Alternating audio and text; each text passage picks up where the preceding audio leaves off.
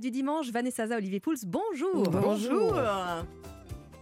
Ah bah alors, Remettre dans la main un peu de soleil, ça fait du bien. la Transat Jacques Vabre, les skippers prennent le départ euh, tout à l'heure. Alors ils sont pas encore en Martinique, hein, Vanessa, mais Non. vous oui. Mais, mais nous, on y est déjà. Ça fait un peu de bien. Je crois qu'on en a besoin de Ah se oui. sentir avec euh, un petit punch à la main, les doigts de pied en éventail sur une plage. Oh là là là, Voilà, là, ça y est, on y est. C'est vrai que c'est le côté carte postale de la, de la Martinique. Euh, mais vous, évidemment, On vous savez que je vais venir avec des petites pépites du patrimoine déjà hein, Mm. dans, dans notre valise. Euh, Il y a une actu qui a fait en plus la rentrée puisque les volcans et forêts de la montagne Pelée et les pitons euh, du nord de l'île viennent d'être inscrits à l'UNESCO. Euh, c'est une troisième distinction après l'Aïol. Vous savez, c'est cette Oui, oui, oui. embarcation hein, effilée euh, qui avance à coup d'aviron pour ceux qui ne le, le savent pas. Et puis pour son territoire euh, terrestre et marin qui a été classé réserve mondiale de, de biosphère. Voilà. C'est une bonne raison de- d'embarquer euh, là-bas, même si on n'a pas pris de vacances encore. C'est aussi une île très chargée euh, en histoire, mais alors histoire avec un grand H. hein. Avec un grand H, Ouais. hein, évidemment, passé colonial, euh, esclavage. Euh, Il y a une identité créole qui est très forte Mm. sur l'île. Et dès que vous arrivez, moi, je vous conseille de filer euh, au François, l'habitation Clément, parce que vous allez pouvoir vous imprégner de toute cette histoire, de toute cette âme créole. Alors, euh, cette habitation Clément, elle est née en fait au, au 19e. Euh, le premier médecin de couleur qui s'appelait Omer Clément décide d'installer une distillerie de Rome. Rome Clément qui existe euh, toujours. Mhm. C'est un monument historique aujourd'hui. Intéressant parce qu'on découvre l'histoire, l'architecture, l'art de vivre aussi de cette époque-là. Et Olivier, d'ailleurs, vous n'auriez jamais été avec nous puisque la cuisine était à l'extérieur, voilà, pour des questions de sécurité. Oh. Voilà, les jardins, eux, sont, sont magnifiques, luxuriants, hein, 300 espèces végétales, luxuriants oui. comme les Lilles. hein. Euh, L'île, on l'appelle l'île aux fleurs. Il y a 1700 espèces florales et euh, cette biodiversité incroyable, faut aller la découvrir, l'explorer en randonnée encadrée, s'il vous plaît, en fonction du temps et des pluies qu'il y a eu, et des sorties en kayak dans les mangroves. Et ça, c'est euh, euh, Roger euh, de Lagon Évasion qui est extraordinaire, qui, euh, qui vous y embarque. Et alors moi, je suis plutôt plage. Vous êtes plutôt Vous mal. connaissez mon côté feignasse. Je hein. sais. Alors, euh, Plage, Rome, bouquin. Ah bah c'est pas mal. Lance Couleuvre, qui est exceptionnelle, qui Ouais. est tout au nord. Alors là, c'est une plage de sable noir, mais l'eau est turquoise. On a une vue sur la perle. euh, c'est un petit îlet, super spot pour les plongeurs. Mhm. Bon, moi, je suis plus sable blanc. Moi aussi. Euh, Il y a les salines, hyper connues, mais les plus belles sont au sud. Alors, chut, c'est du côté des Anses d'Arlay et du Cap Chevalier. Voilà. Pour soi. Je vais dire qu'il y a que c'est que pour nous et pour les auditeurs de repas. Mais bon, ils ne le répéteront pas.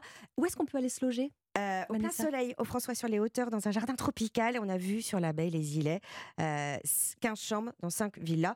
Et puis bah, pour le vol, évidemment, ce qu'il y a de moins cher, Corsair. Corsair, c'est ce qu'il y a de moins cher pour Ouais, c'est partir ce qu'il y a de euh, en cher. ce moment. Ouais, ouais. Et puis même si on va pas nous à l'arrivée euh, de la Transat Jacques Vabre, on peut déjà peut-être anticiper les vacances de, de, fin Noël, d'année. hein. C'est peut-être le Exactement, moment de, si, si on peut le faire. de Voilà. réserver. Alors, on a décidé avec Olivier de pas boire de tiponche ce matin. Il est trop tôt. Non, hein, euh, mais on- euh, en fin d'ap- après l'émission. après l'émission. En revanche, on va l'accompagner avec quelque chose de typique aussi de. typique et, et- et franchement de délicieux euh, pour l'apéritif. Pas très difficile à faire là aussi. hein. C'est quand même mon engagement tout au long de l'année Bah, sûr. avec cette chronique. Je vais vous parler des akras. Ah oui, c'est bon. les les akras, dont le, le mot akra est, est d'origine africaine, ça signifie beignet de légumes en langue ewe, qui est l'ancien royaume du Dahomey, qui est euh, l'actuel Bénin, Togo, Ghana. Donc c'est un plat qui est né en Afrique, qui a beaucoup voyagé. Ah oui. Il est célèbre évidemment aux Antilles, mais on le retrouve aussi dans la cuisine portugaise, les fameuses akras de morue Ah oui, aussi, oui, la cuisine. Cubaine, Mm. ou même euh, la cuisine brésilienne.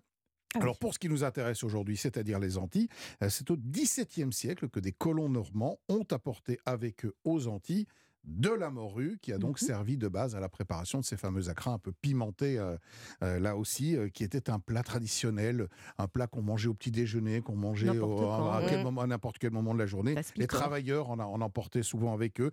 Et puis il y avait de L'équivalent du pain, peu, voilà, c'est ça, de, de vendeurs ambulants qui en proposaient.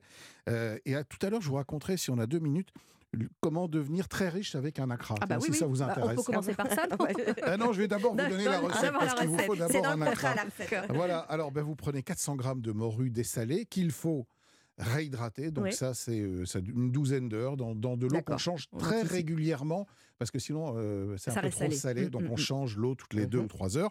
Mais il vous faut euh, 25 centilitres de lait, 250 grammes de farine, des petits oignons nouveaux, deux gousses d'ail, un petit peu de piment. Alors soit du piment en poudre, soit un, un petit piment. Mais alors attention, allez-y mollo. Ils sont très Euh, très parfois, costauds. hein. Ça peut être un peu, ça peut déménager.